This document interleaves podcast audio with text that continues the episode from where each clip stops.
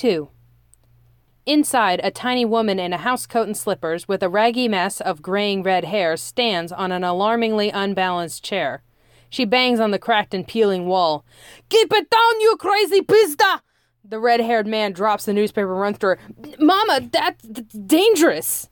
Mama points an accusing finger at the wall. Neighbor man won't shut up!